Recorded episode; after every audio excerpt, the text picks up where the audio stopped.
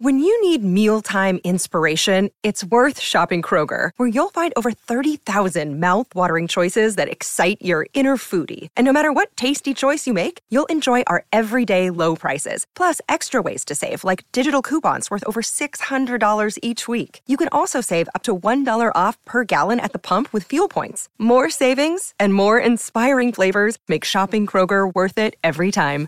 Kroger, fresh for everyone. Fuel restrictions apply.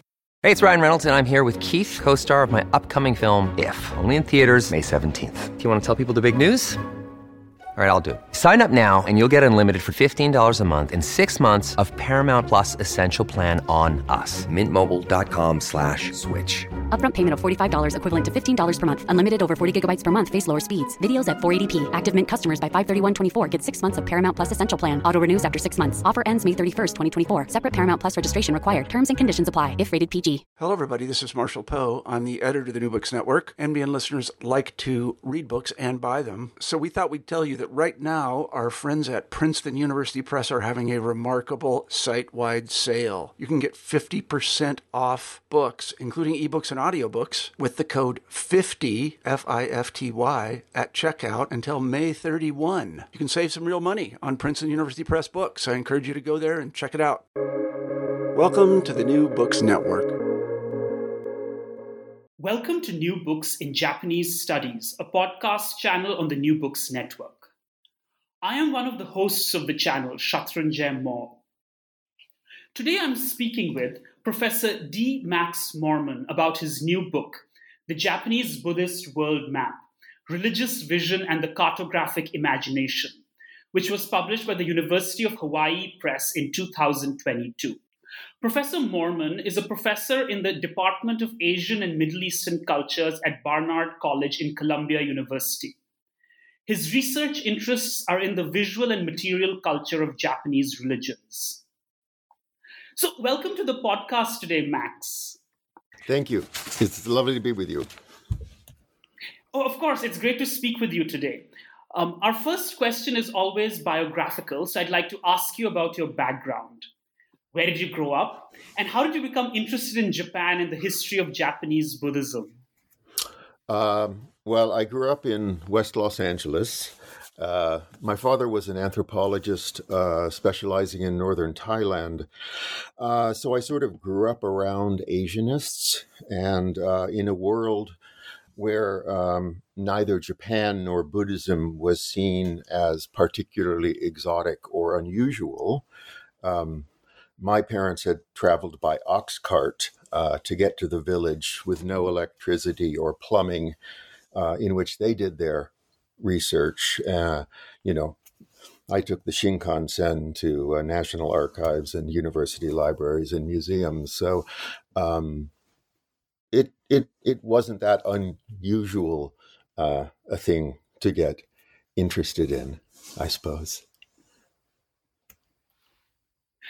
Thank you for sharing that. It's great that uh, the interest in Asia sort of was uh, transmitted from your father to you, um, even though like Thailand and Japan were so are, are so different. But I guess there is also there are also some themes that connect both places. Yeah, and now now that I actually I'm getting more interested in Southeast Asia because uh, uh, Tenjiku or India, which I'm sure we'll talk about more, uh, was uh, you know in in pre-modern Japan understood as including Southeast Asia, and in the 16th and 17th century, Tenjiku was a term that was understood as encompassing Siam and uh, and you know what the lands we now consider Vietnam and Cambodia. Uh, so my, my mind is traveling back there too. Thank you. Um, I would now like to turn towards talking about your new book, uh, The Japanese Buddhist World Map. Um, so, this book is an illuminating history of cartographic representations of the world in the Japanese Buddhist tradition, um, stretching from the 14th to the 19th century. And, something that I really appreciated about the book um, is the number of maps and illustrations in the book. And I think that that really enriches uh, the reader's experience. So, could you tell us a little bit about how you came to write this book and what, what you see as its major arguments and contributions? Oh yes, um, and thank you for mentioning the maps and illustrations. And and here I'm sorry that we're doing a podcast in audio and there is no visuals, uh, but I mean, because the book is is very much about maps and illustrations. That is, it's very much about the power of maps and the culture of vision. And in a sense, the book presents a kind of visual argument. Um, uh, in fact, the initial experience that led me to eventually write the book, that is, the initial trigger was seeing an image, seeing an image of the 14th century map that uh, certainly the first chapter is about, and really the rest of the book is about, you know, what happened from that map onward. Um, the uh, 14th century uh, map of the world, this large meter and a half square, colorful painting on paper of an ovoid landmass surrounded by waves, uh, a landmass so crowded with visual details and passages of text and a squiggling red line that it's nearly illegible. It has a little bite out of the side labeled China, but it doesn't have any content. Um, and the rest of it's divided up between sections that are labeled the five regions of Tenjiku or India. And the Japanese archipelago is this tiny little detail in the upper right corner. And it was seeing that thing and thinking, you know, the great hermeneutic question we all ask when we think deeply what's up with that? Uh, that really got me going. So the book, uh, like my own journey, begins from that 14th century image, which is, you know, for me, the Japanese Buddhist view of the world. I mean, it is a 14th century Japanese Buddhist view of the world and of Japan's place in it. And, you know, how rare to have something like this. So the book then just really traces the history of that image into the late 19th century. So, in a sense, we have through pictures, I mean, pictures with plenty of text on them as well, but sometimes without much. We have pictures of the Japanese Buddhist view of the world and of Japan's place in it from the 14th century to the 19th century. And nobody has ever really looked at these or written about them. And I thought there was, you know, quite a story here.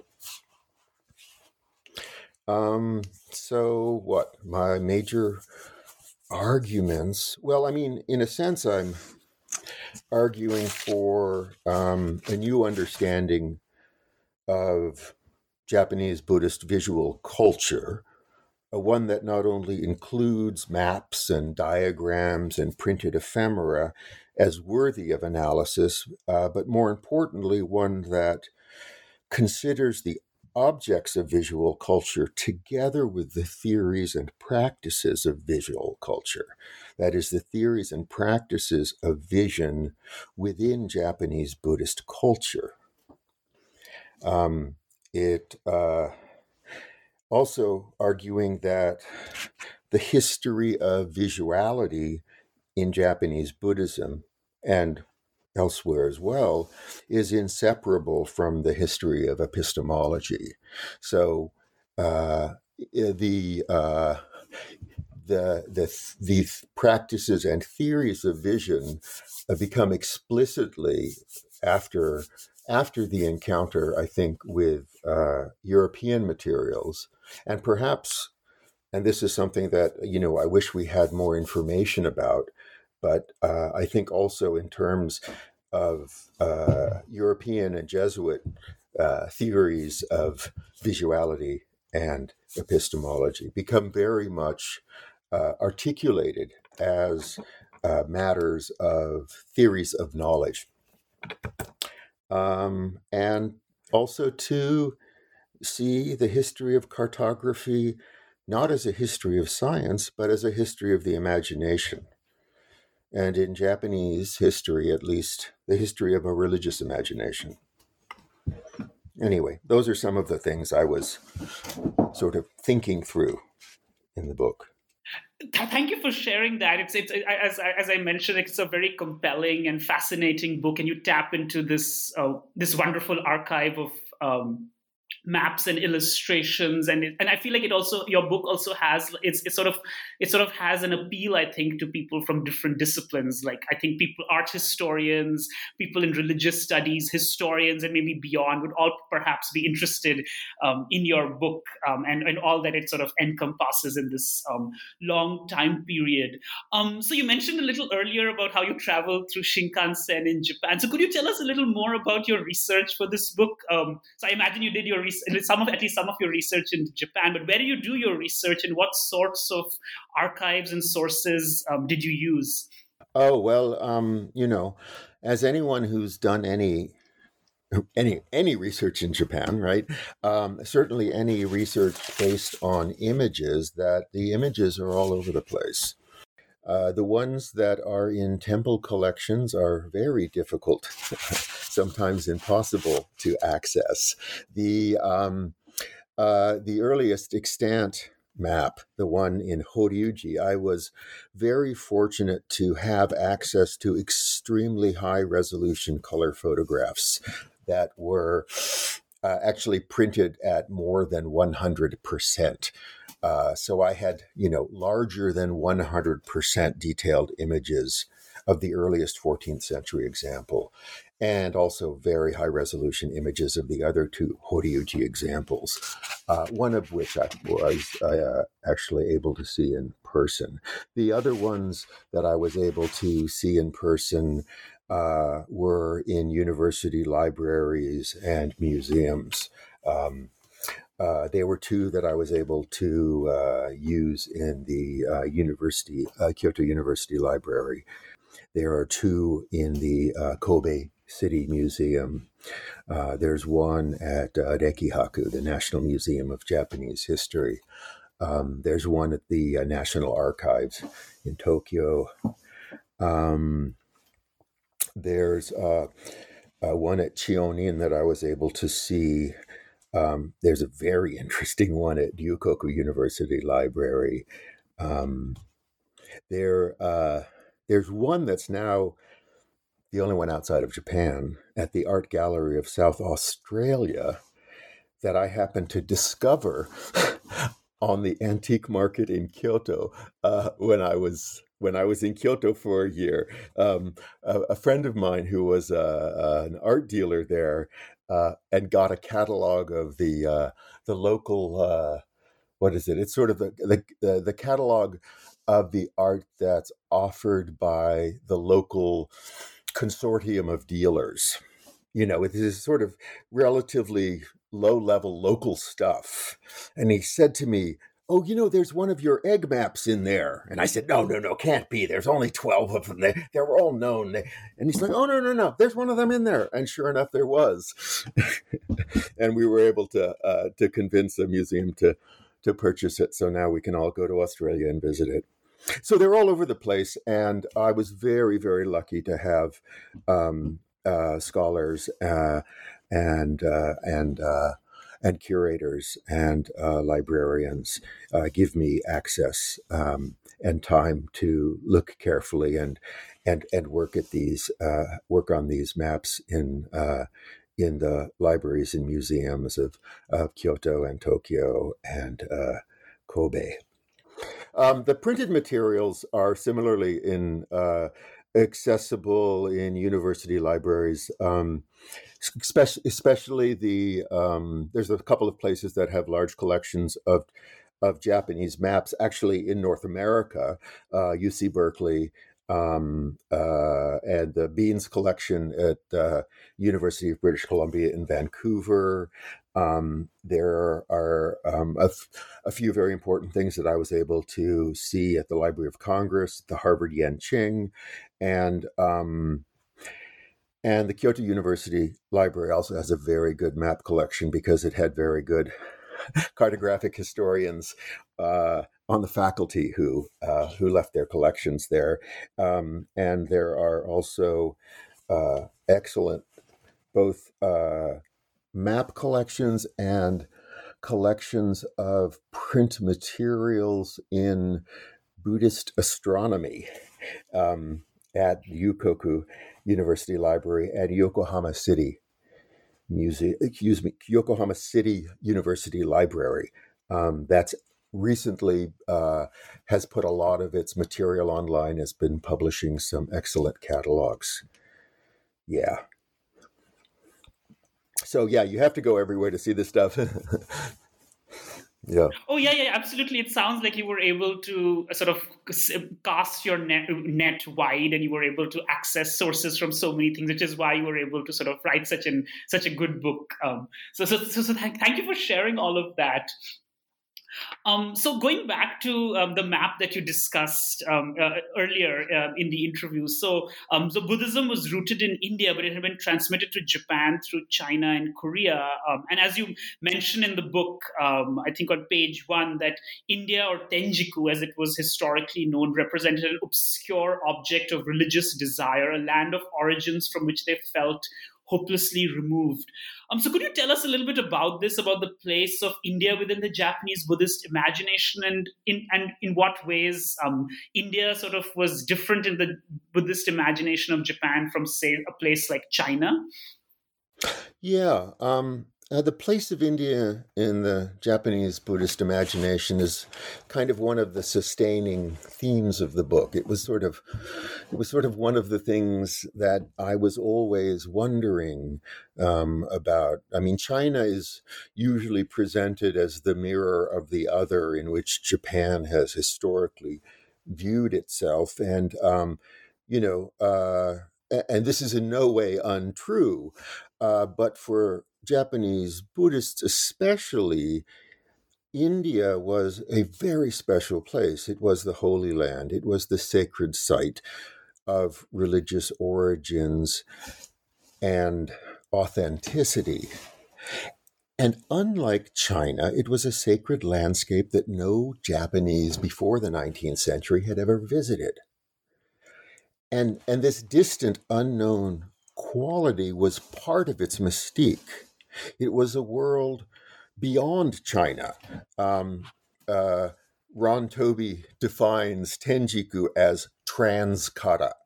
That is basically everything beyond China. That's Tenjiku. You know, it's it's the world beyond. Um, but also for the Japanese and for other East Asians, it was also mediated by China. Uh, because the most important and extensive description of India and Central Asia uh, was the written account of Xuanzang, the seventh century Chinese monk and pilgrim. Uh, and it is the entire content of that text of Xuanzang's uh, record of the Western regions that uh, composes the contents of the manuscript map. That is, passages of his text uh, surround the map in these sort of shikishi like uh, blocks of text around the borders, and also all of the text, every single word that is inscribed on the map comes from Xuanzang's text. So, in a sense, China is, you know, always there um, but India is a place apart. And for for Japanese Buddhists, um, um, was always a very uh, special place in the imagination. Thank you for sharing that. That's really intriguing um, to know, and it's great that now there are scholars like you and others who are being able to sort of um, um, do more research on um, India within the Japanese imagination, and then the, specifically the Japanese Buddhist imagination um, from the medieval and early modern period to the modern period.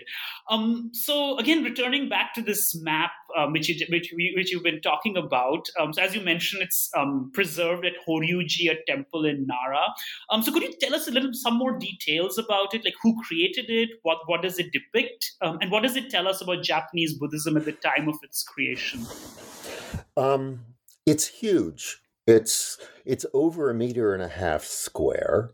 Um, it's painted on paper, and right now it is like many of its copies or many of the other examples uh, mounted as a hanging scroll but also like all of the other examples it's painted on paper that sh- that's clearly been folded. So it's a it has historically been folded up as a smaller in a small format um, it's untitled it's unsigned, it's undated.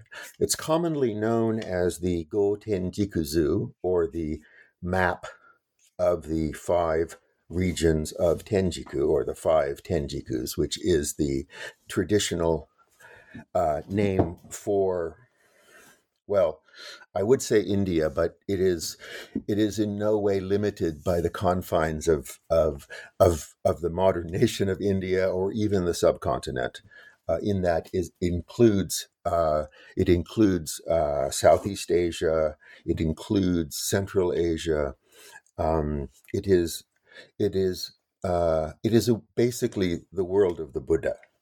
Uh, it is a very Buddhist term, um, and actually the one cart the the cartouche, if it has a title, uh, the cartouche on the farthest right is labeled Nansen Bushu, which is Jambudvipa which is the great southern world continent within uh, classical Indian and Buddhist cosmology, which is our world. So it is um, it is a flat, ovoid world. Um, but as I said, there are other copies, and in addition to this earliest example, there are two later copies at Horyuji, uh, one of which bears an inscription stating that it was copied from the map made by the monk Jukai in 1364 and kept in the sutra repository at Horyuji. Uh, so it's a later inscription on a later copy that provides the name of the painter and the date of production. And this painter uh, was a monk of Horyuji and Kofukuji, two uh, very uh, important monastic and scholarly institutions that were linked um, in the 14th century. Uh, institutions who revered Xuanzang as their Chinese patriarch um, and uh, and who whose journey and training in India uh, they took to be uh, sort of to distinguish their school above all other Japanese Buddhist schools, which had Chinese but not Indian pedigrees. Uh, Jukai uh, was known to be a scribe and a painter. We have uh, evidence of texts that he copied out. Um, we have references to paintings that he made at Horyuji. And although this is the earliest extant example of the map, it clearly isn't the first copy. That is, it too is a transcription. Uh, so we have we have no original. We have only a you know a history of copies. There are the kind of transcription errors on the map, you know, where you, by a, misreading a character, you drop a stroke or so enough so that it's clearly been uh, copied from another, which might have been Korean or Chinese prototype. Um, the content of it, as I said, is entirely drawn from Xuanzang's record of the Western region. So it's a it's a visualization of a text, but an encyclopedic text. You know, Sh- Xuanzang's record is hundreds and hundreds of pages. It's a detailed geography of uh, you know, of a, of a seven year pilgrimage route of all the sacred sites and legends along the way, and the political geography and the demography and the ethnography of every kingdom through which he passes. Um, all of the buildings and images and stupas are drawn there, the mountains, uh, the streams, the lakes, you know, groves of trees.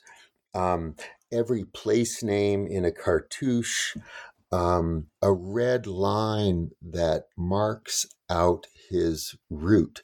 So you can actually follow along with your finger and sort of complete or trace Xuanzang's pilgrimage route.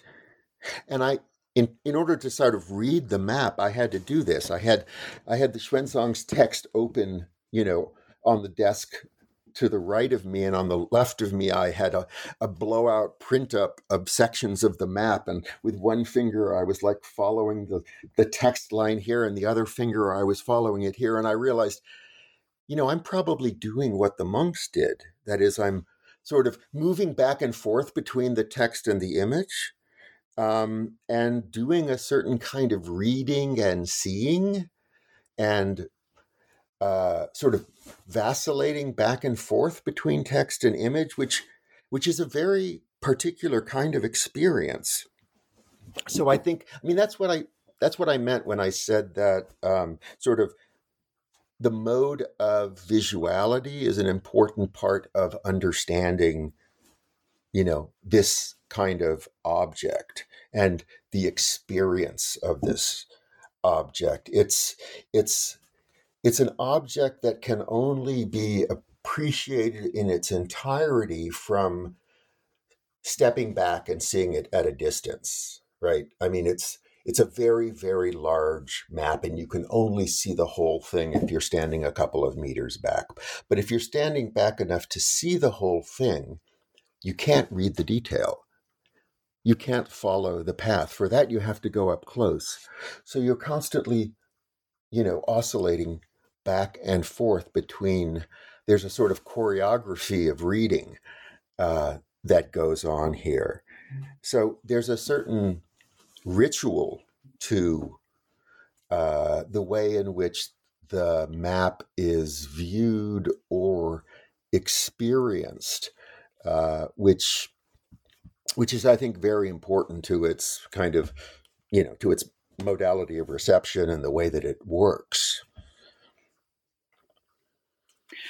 Thank you. That's really fascinating to hear. Um, and uh, of course, one thing that you sort of mention, mention in the book many times is about how this particular map and it's it, it, it's copies of a 14th century map of a 7th century Chinese pilgrim who traveled to India. And it's a seven, it's a 14th century Japanese map of a 7th century Chinese pilgrim who traveled to India. So in some sense, it's sort of binding all of these places together, even though like the in terms of time and space, they're so far apart from each other yeah that and then the fact that that that map remains i mean it's transcribed copied exactly as it is without any change into the 19th century right? Uh, now we've got an even greater distance of time uh, in which this you know in which this seventh century view of the world is being uh, is being replicated and experienced uh, into the 19th century with still you know a world in which there is a square lake at the center and four animal heads made of different precious substances coming out of each side of the lake and a different river coming out of the mouths of each animal that circles the lake and flows to the four corners of the world. I mean, this kind of cosmological detail uh, is preserved into the 19th century. So, yeah. Thank you. Um, so, um, something else that we were able to get from these maps is about how Japanese Buddhists located their own country, that is Japan, within the Bu- Buddhist world. Um, so, could you tell us a little more about that? Um, yeah, I mean that's one of the things that's that's curious about the map. That is, it is one world continent, right? Uh, Jambudvipa is one land mass. Our world is one landmass. And yet, off in the corner, there is the Japanese archipelago. And I've brought this up with every art historian of Japan I've ever met. Well, ever met since I started working on this. And gosh darn it, I think this is the earliest painted representation of the entirety of the Japanese archipelago. Full stop. I mean, first of all, it is the earliest Japanese map of the world, okay? But this is also the earliest representation of Japan. And I think that's pretty significant. But it's also the first representation of Japan and the place of Japan in the world. And we have it in the upper corner. Now, Japan is part of the world, but it's also kind of a small and marginal part of the world. Now, within the, the sort of the Buddhist language of the map and its textual world, uh, Jambudvipa is made up of the five Tenjikus, and uh, 16 great countries and 500 middle sized countries and 10,000 small countries and countless remote countries scattered like millet grains. And, and that phrase, a remote land small as a millet grain, or Zokusan Hendo, was a common term uh, for Japan, certainly within Buddhist texts from the, uh, from the 10th through the 14th century. So so there's this one term for Japan as this, you know, tiny remote land so far from the Indic Buddhist center of the world. Um, a world which is seen as three countries, you know, India, China, and Japan. And this is, of course, an Indo-centric world map that we're talking about. But at the same time, at the same period, you have another sort of discourse of Japan, of the great country of Japan within Jambudvipa. And the expression is Nansen Bushu, that is Jambudvipa, Dai Nihon Koku.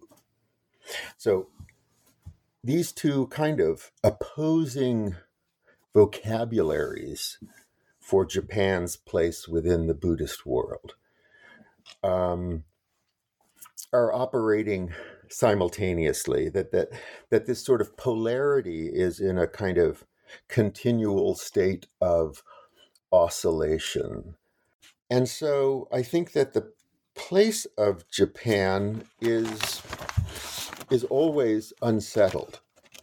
Um, but it is always um, it is always defined and always defined cartographically uh, in Buddhist terms. Uh, certainly, um, from the from the late 13th and early 14th century, there is um, there is a proliferation of Buddhist texts that that uh, about the uh, the Nara period Buddhist bodhisattva visionary monk known as Gyoki, who sees the shape of Japan as a single pronged vajra and also as a wish fulfilling jewel. These two central uh, ritual imp- implements, right? Um, and the fact that Japan is a single pronged vajra means that Buddhism will always flourish in the country. Um, and this kind of language and imagery is written on the earliest maps of Japan that portray and describe the country as a single pronged vajra. So there is um, Japan's place in the world, then, at least um, within Buddhist texts and Buddhist images, and I haven't found any other texts that describe it otherwise, is um, is seen within a Buddhist world, sometimes at a marginal place, but even then, uh, that marginality is often inverted. Um, the three country model, which places Japan as the at the end point is also, you know, in the 14th century flipped or inverted, where Japan becomes the root uh, and the origin of uh, China and India. Um, so I think that that this uh, uh, uh instability uh, of Japan's place in the Buddhist world is something ongoing, uh, and I think that kind of that fuels um, a lot of the thinking and the imagining that um, that I'm sort of trying to describe the history of in this book. Uh, so, so you mentioned that um, when you've spoken to art historians, um, you've you've sort of um, emphasized this fact that this particular representation of Japan is the first um, representation of the Japanese archipelago. So I have a quick follow up question to that: um, How geographically accurate is the map, or is the representation of Japan, like from the point of view of geography? Um, it's actually it's actually pretty darn good. Um, I have a I, I have a detail blow up of it, um, and the interesting thing is it's uh, it's a view of Japan, uh, you know, from the south. It's a view of Japan from outside Japan. Uh, so uh, first, you, in the foreground is Kyushu and Shikoku, and then behind it is uh, a much larger lump of Honshu. Um, and actually, Kyushu and Shikoku are, are are pretty, you know, accurately formed. Now, it's it's not a view from above, right? So it's not um, it's not it's not mapped from above as we would imagine uh, in a modern map. Um, it's uh, it, it's viewed from uh, sort of an above distance in a landscape perspective. Um, and who would see this? I mean, that's the sort of thing one wonders whose view is this? Is it a view from a ship offshore? Was there always that detail?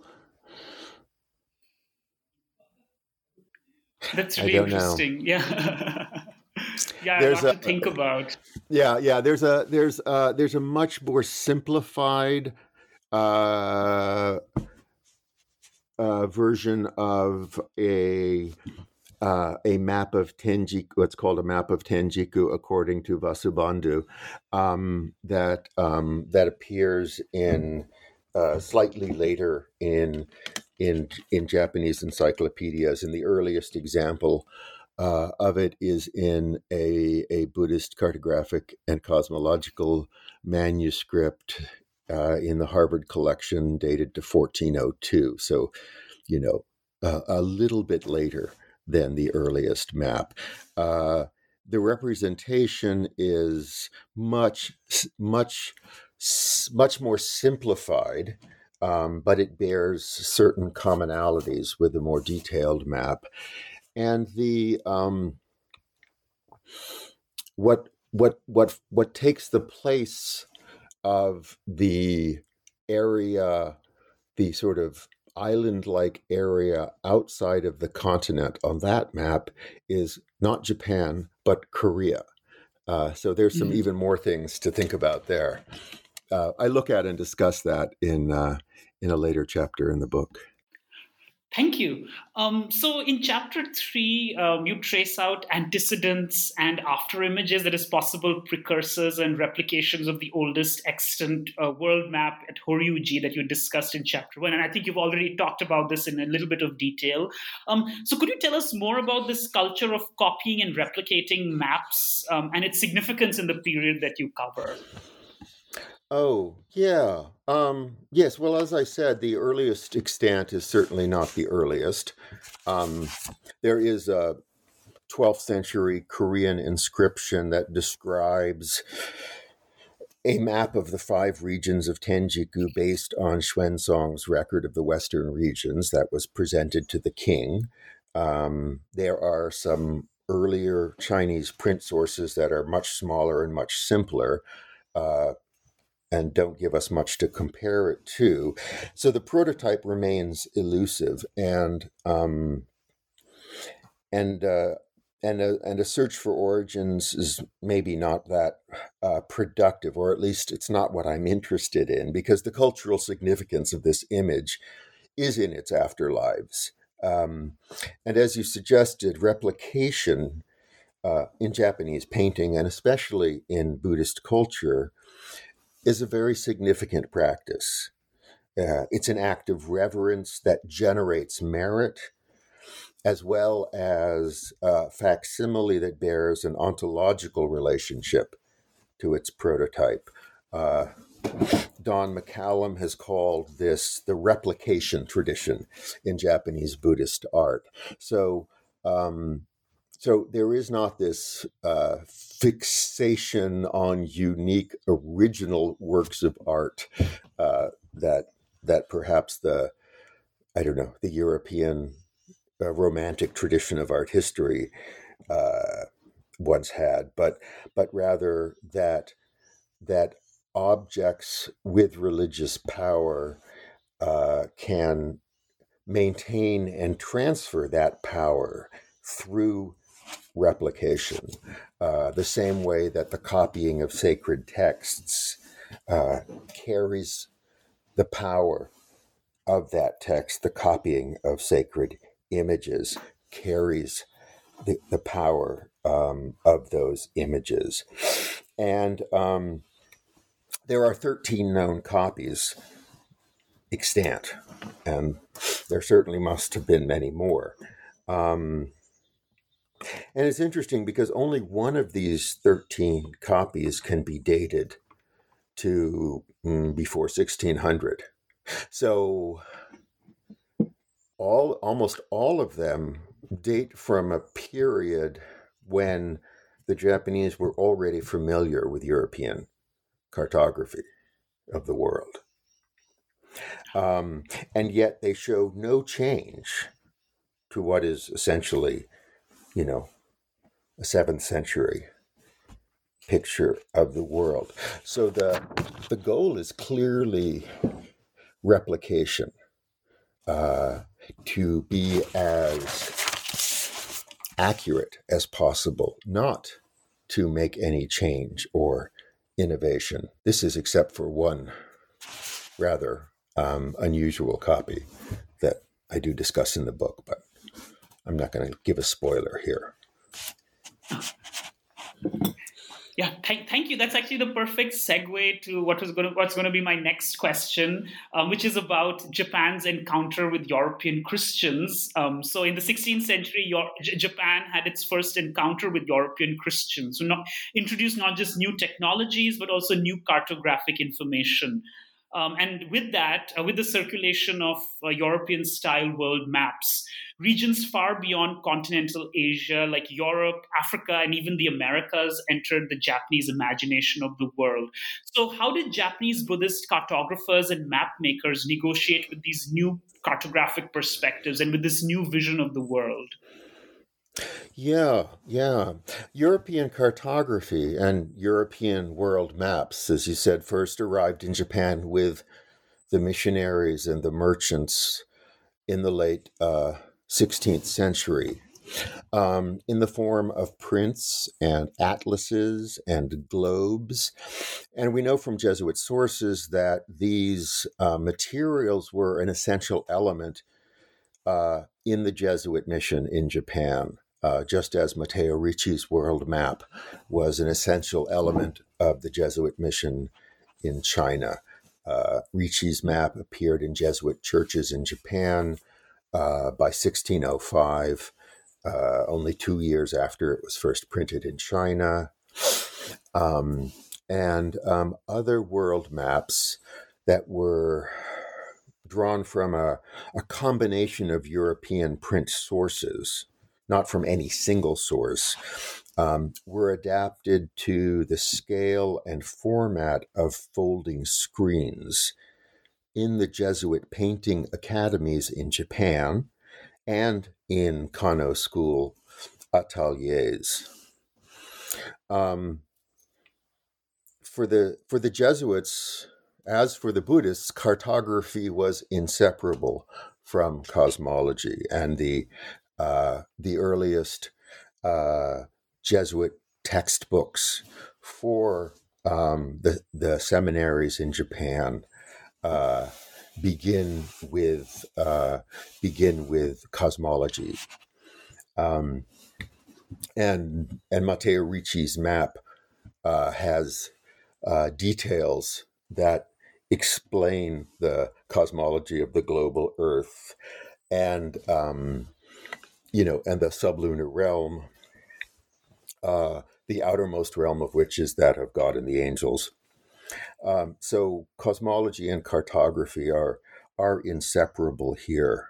Now, these map, European maps and and details of European cosmology that were painted on these quite beautiful and luxurious uh, screens uh, would have only been seen by a very limited number of elites.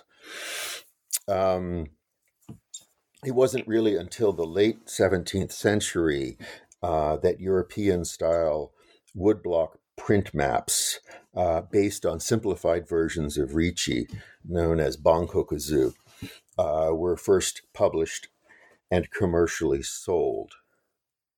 But, but even with the early 17th century painted map screens, uh, the cartography is not entirely European. Uh, Japanese mm-hmm. screen paintings are produced, as you know, in pairs, right? And many of the world screens, that is, many of the screens painted with European style world maps, are paired with a screen painted with a Japanese style maps of Japan. And a number of these maps of Japan, well, an example that I illustrate in the book uh, that's in the Tokyo National Museum and is dated around 1625 pairs a world map, a European style world map entitled in Latin Typus Orbis Terrarum, right, a global world, with a map in Japanese titled Nansen Bushu Dai Nihon Koku, great country of Japan within the continent of Jambudvipa, and includes the inscription the shape of the country is like a single pronged Vajra. Because of this, Buddhism continues to flourish.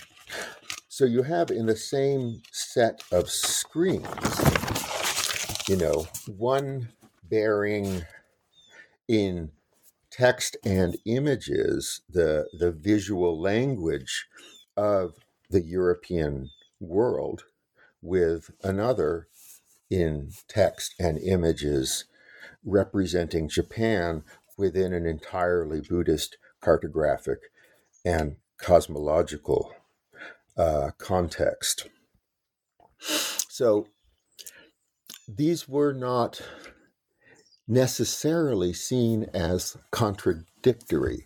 And I think that's one of the things that um, that I discovered really throughout the book, and one of the arguments I'm trying to make is that um, really throughout Japanese history there there was a sort of cartographic pluralism, and I guess in that mm-hmm. sense a cosmological pluralism. That is, you could have a Buddhist map and a Christian map uh, together. Um, and it was not seen as a conflict. Um, the distinctively Buddhist response to the European mapping of the world had to wait um, until the beginning of the 18th century, and that's when we see the first Japanese Buddhist world map appear in print. That's the again the perfect segue to my next question about um, the Tokugawa period, the um, early modern period, um, which was a period in the in the like in, like, during the 18th century during the Tokugawa shogunate, um, which was I think the middle of the Tokugawa shogunate, like increased literacy and the emergence of a wider public commercial and print culture uh, meant that Japanese Buddhist maps were no longer um, limited to temples and temple archives, but circulated more widely in society.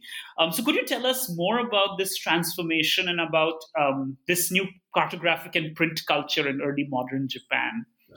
Yes, yes. I mean, a lot of a lot of people, uh, art historians, historians of Japanese prints and printing, historians of the book, uh, literary historians have written about, uh, you know, the uh, the boom in in printing and literacy um, in the Edo period, and um, along with this was a boom in the printing of uh, printing and uh, purchasing of maps.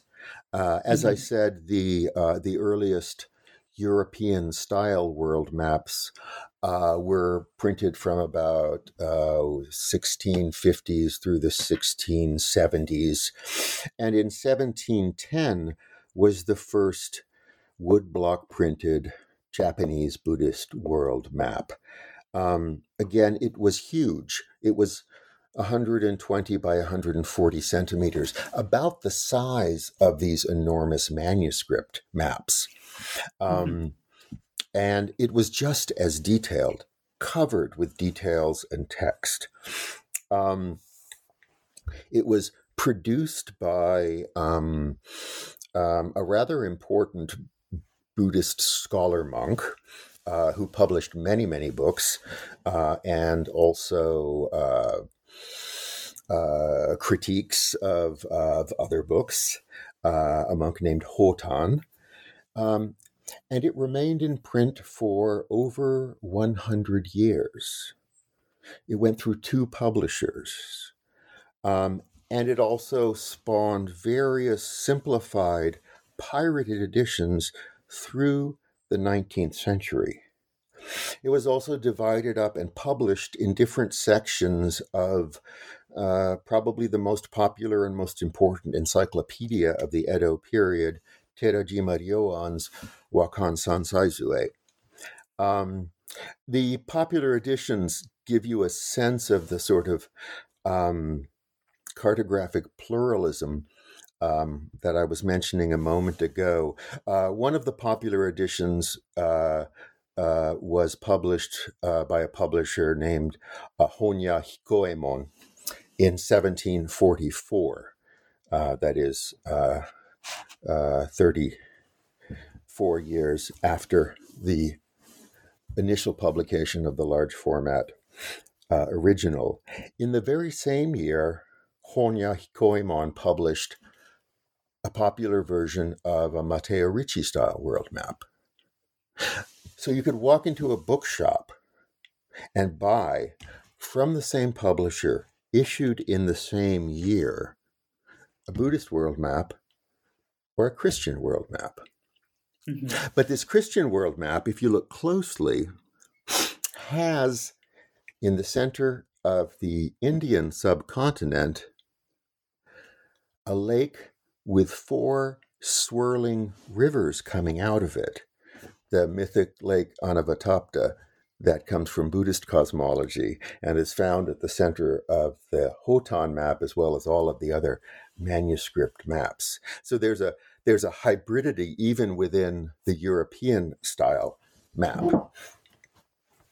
Anyway, the large map, the Hotan map, combines the cartography of Xuanzang's India and Central Asia, that is, the cartography that we've seen in all of the manuscript editions of the map, with an expanded East Asia and Southeast Asia, and a marginalized Europe that is in the upper left corner, not unlike the way that Japan figured as a marginalized presence in the upper right hand corner of the manuscript map, and uh, a tiny sliver of what is not labeled but clearly is North America on the right margin and a tiny island uh, in the lower right corner uh, that is the South American continent. So, in addition to sort of marginalizing Europe and the Americas uh, and centering the world on Buddhist India and maintaining the you know mythic lake at the center of the world with the four animal heads and the four rivers that come out of their mouths. The Hotan's woodblock printed map also includes an extensive uh, Kambun preface in which mm, in which cartographic and epistemological arguments are sort of coming together for the first time. And he argues that the Buddhist power of vision sees the world as it truly is. And he starts to use the language of the wisdom eye of the sage, you know, sees the 10,000 fold world.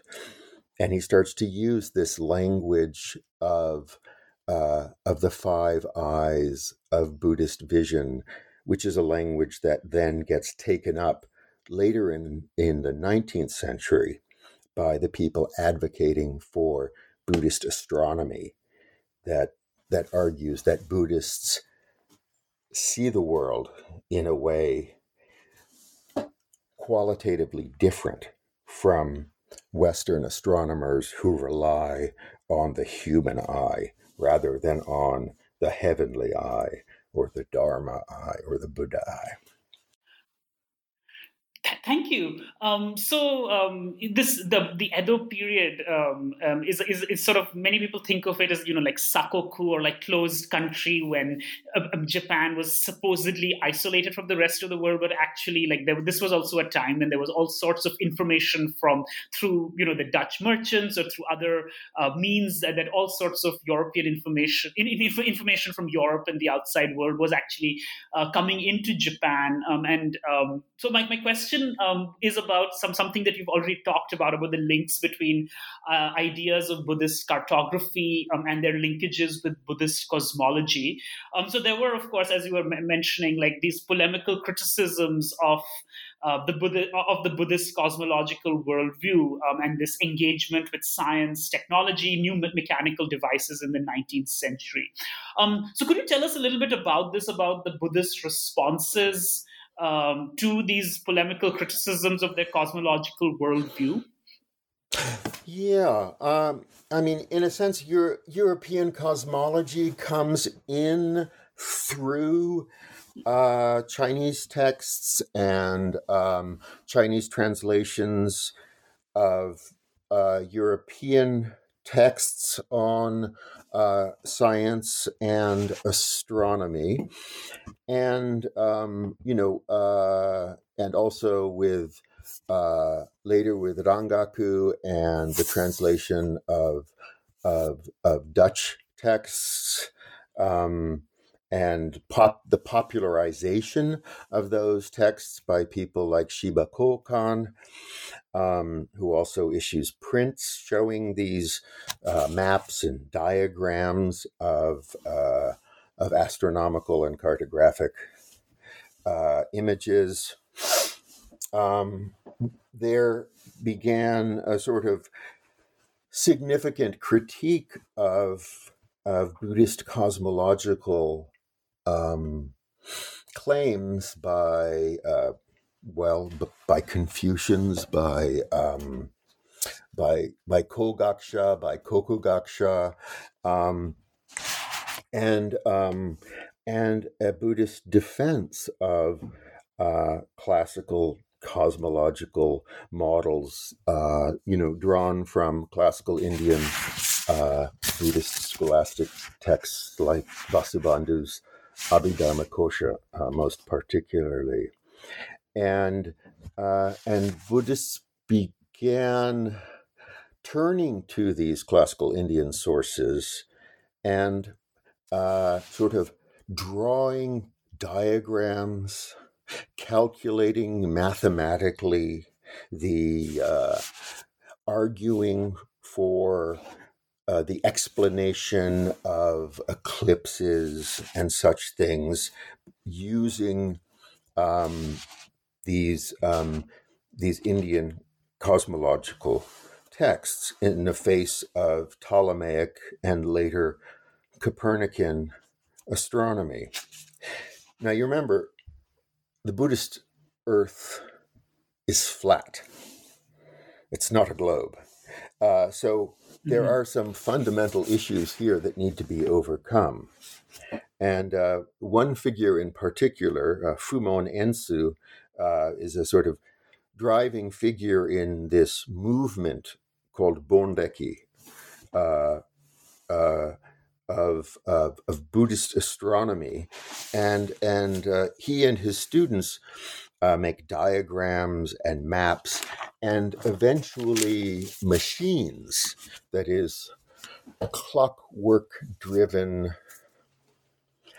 Uh, orreries and planispheres working models that show how the sun and the moon rotate around Mount Sumeru at the center of the universe and uh, and above the four world continents, and in particular our southern world continent of Jambudvipa, and calculate uh, the days of the year, the change of the seasons, the movement of the uh, of the celestial houses um, into a kind of Buddhist science and technology. And this is these are these are Buddhists not being anti-modern or anti science, but more modern, more science, that is sort of outsciencing, trying to outscience the, the European scientists. The, uh, the, the man who eventually produced these clockwork models of the Buddhist universe was Tanaka Hisashige, the greatest clockmaker of the age, the man who made uh, automata, the man who made the um, the Mannen Dokei, the million year clock, the man whose shop eventually became became uh, Toshiba Corporation. So so there is something kind of deeply scientific um, about this Buddhist response to uh, cosmological critique that's really intriguing and fascinating to hear about these um, these Buddhist engagements um, and sort of um, responses to science and technology and the emergence of the sort of Buddhist science and technology and also like as you mentioned like the links to the present day to the Toshiba Corporation. And I found that really compelling and fascinating as I was reading about those clocks and those various mechanical um, devices that you discuss uh, in chapter six so, um, the forced opening up of Japan to Euro American powers in 1853, followed by the Meiji Restoration of 1868, um, are these major watersheds in Japanese history. Um, and, like, you know, as you mentioned in the book, like uh, the J- Japanese Buddhist world was forever changed or forever reshaped by these events of the 1850s and 1860s. Um, so, could you tell us about how Buddhist cartography and cosmology in Japan were impacted by these world changing events? Um, yeah. Um, well, I mean, as you know, um, the sort of physical and legal and ideological construction of the modern Japanese nation state uh, entailed the physical, legal, and ideological construction of the Japanese state religion um, that we now call Shinto, and also the process of this construction required the the deconstruction, physical, legal, and ideological, um, of Buddhist institutions. Um, and this followed the pattern of a long Confucian and nativist critique of Buddhism as a foreign evil. And in response, many Japanese monks sought to align uh, the Buddhist tradition and Buddhist institutions with the state and instead identify Christianity, not Buddhism, as the foreign evil seeking the downfall of the Japanese state. Mm-hmm. And central to this sort of form of Buddhist nationalism or Buddhist nationalist attack on Christianity um, was a critique of Western science and especially Western astronomy and the mm-hmm. theory of the global Earth. And with this came a, a resurgence of classical Buddhist cosmology in the sort of Bakumatsu and Meiji period um, in the face of what was seen, you know, quite obviously as a religious and a geopolitical threat. And, and the language is very similar to that that you see uh, in response, or they're certainly referring to the religious and geopolitical threat of the uh, of the Catholics uh, in the 16th century, uh, you know, and the um, when they're talking about the the Protestants uh, and the other European geopolitical powers that are trying to, uh, you know, invade Japan in the late 19th century. So there's there's a there's a there's a sort of a boom in in uh, in Goho literature, in defense of the Dharma literature, mm-hmm. um, in the Bakumatsu and Meiji, um, and and and much of this. Uh, in which it's a defense of Buddhism tied to a defense of the state. Um, one of uh, when I was looking through some of this, there's there's one text called the uh, Goho Shinron, the new thesis on the defense of the Dharma, um, written by uh, a disciple of Entsu, uh, the early uh, 19th century uh, figure who uh, is an advocate of Buddhist astronomy, and um, I'm I look at it and I'm expecting to see, you know, kind of a standard argument for Buddhist astronomy with the diagrams of all of the cosmology, of the Abhidharma Kosha, and that sort of thing that that most of them have. And it opens with diagrams of what look like like like basic physics textbook. And I, you know, I don't think I ever took physics in high school. Um, so I didn't quite know what they were. So I, I took them to a physics professor at my college and I said, um, these look like they must be something. What are these pictures of? And he said, "Oh yeah, yeah. These are basic diagrams of you know the uh, the Snell effect and the such and such, and you know they're they're pictures of things like you know you put a stick in water and uh, the part of the stick underwater looks like it's in a different place, or uh, you know, you look at a candle.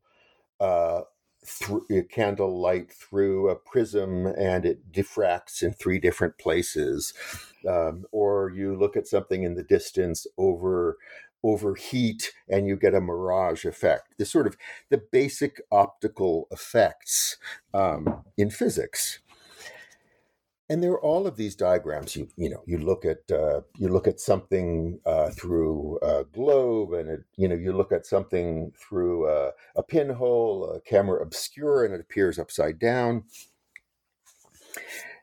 These are used in this defense of Buddhism. The the basic effects of physics to argue for the flawed nature of human vision on which Western astronomy relies.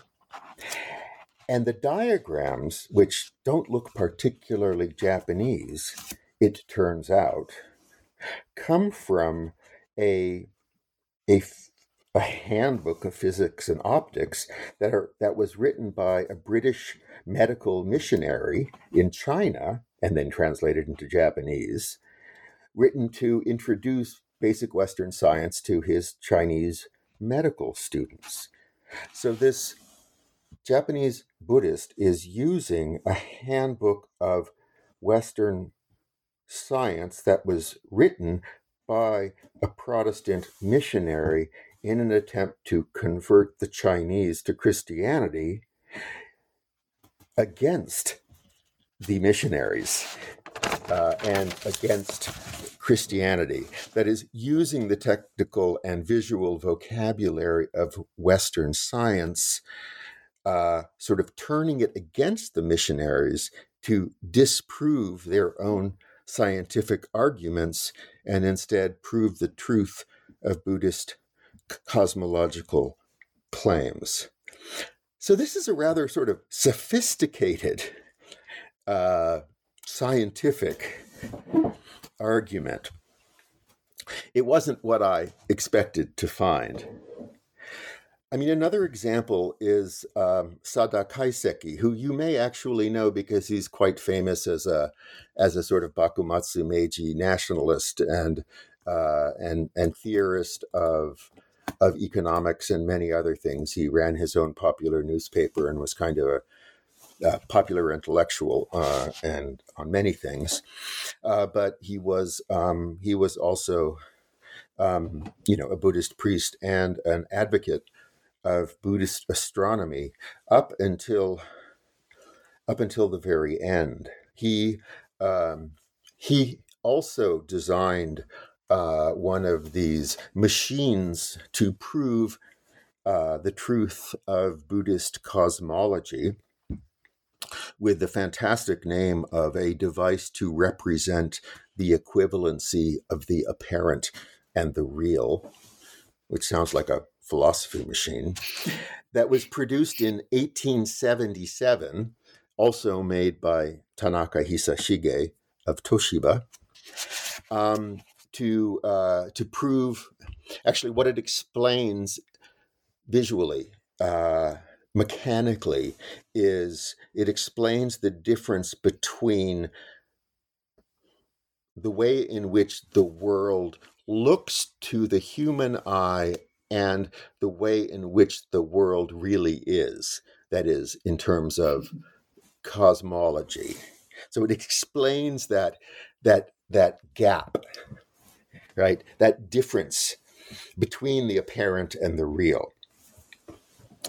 And um, and even though the Ministry of Religious Education prohibited the teaching of the Mount Sumeru universe in schools in 1877, in 1878, this machine, which proves the workings of the Mount Sumeru universe, was proudly displayed in the first National Industrial Exhibition in Ueno Park, the national showcase for the most advanced technologies of Japan's industrial modernity.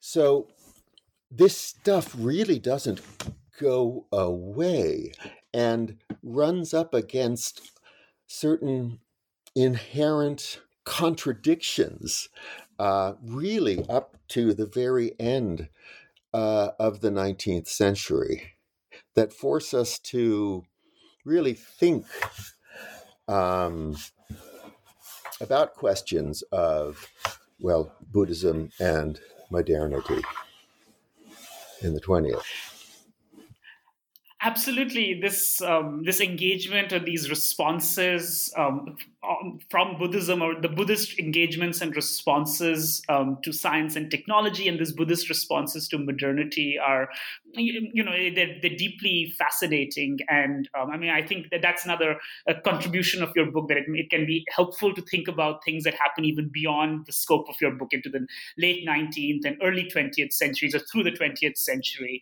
Um, so the last few lines with which you end your book are very striking um, and very vividly sum up the book. Um, could I ask you to uh, read these last five lines and share any concluding thoughts that you may have um, as, uh, um, uh, uh, about the history that you discuss in this book?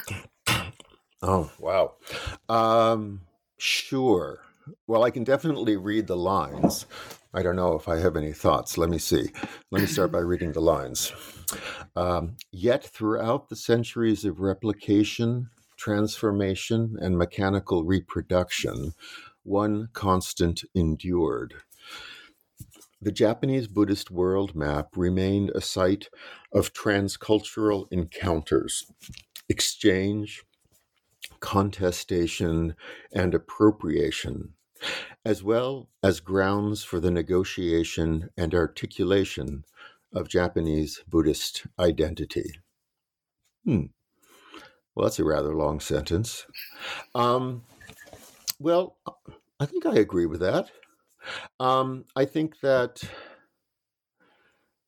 I think that the issue of transcultural encounters and exchange um, is important, um, and I think resonates sort of throughout the 500 year history of this map. Um, that is, there's uh, there is a constant pattern of exchange and encounter uh, across and within cultures. That is, um, cultures of India and China and Japan, and also cultures of Europe and the Americas. And in that exchange, also patterns of contestation and appropriation. Mm-hmm. And throughout that, issues of Japanese Buddhist identity are being negotiated and articulated. I mean, I think we see that, you know, up to the very end with those sort of the sort of tortured uh, the tortured negotiations and struggles um, of uh, the uh, you know the Buddhist science of the late 19th century, where Japanese Buddhists are making a place for themselves in a world that does not seem of their making, a world very different from from the world of Indian and Chinese traditions with which the map began but those issues of those issues of cultural and religious identity um, are still very much at issue. Yeah. Thank you. I think um, these lines really sort of sum up your book in a very, very, very good way, and they sort of, you know, help us to reflect um, on the themes and topics that you've discussed in this book. Um, so, so thank you, Max, for taking so much time from your busy schedule to talk with me today. Uh, before we end, could you tell us what you are working on right now and what's next for you? Mm, uh, what I'm working on right now is um, is a project on oaths. That is divine punishment oaths. Uh, this is a, a religious and legal practice that uh, that was carried out, oh, from the 13th through the 19th century. Hopefully, mm-hmm. it, the book won't be another, you know, 500 year uh, project. Um, oaths that were uh, inscribed on the back of religious talismans that were issued by temples and shrines, that were sealed in blood, that were performed orally uh, in front of temples and shrines, in front of the altars of temples and shrines, in front of witnesses, and were also uh, inscribed, uh, swearing uh, the truth of a statement or a promise to be kept uh, that were performed by oh people of all uh, of all classes and of all uh, uh social distinctions by merchants swearing uh, merchants and tradespeople swearing to uh, honesty in business, uh, by warriors swearing their loyalty to lords, uh, by um, by litigants uh, swearing affidavits to the truth of statements in court, by uh, by officials in oaths of office, uh, and by uh, by lovers. Uh, swearing their eternal devotion to each other, and also between prostitutes and patrons. so that's it. It's uh, it's religious practice in the social domain. Thank you. That sounds like a really promising and fascinating project, and I hope um, uh, I get a chance to read it, uh, read your work when it comes out in the next few years. Um, and I also hope that uh, the listeners to this podcast um, read your book. Um, uh, so this was an interview with Professor D. Max Moerman about his book, The Japanese Buddhist World Map religious vision and the cartographic imagination, which was published by the University of Hawaii Press uh, this year in 2022. Um, so thank you, Max. Thank you so much. It's been an absolute pleasure.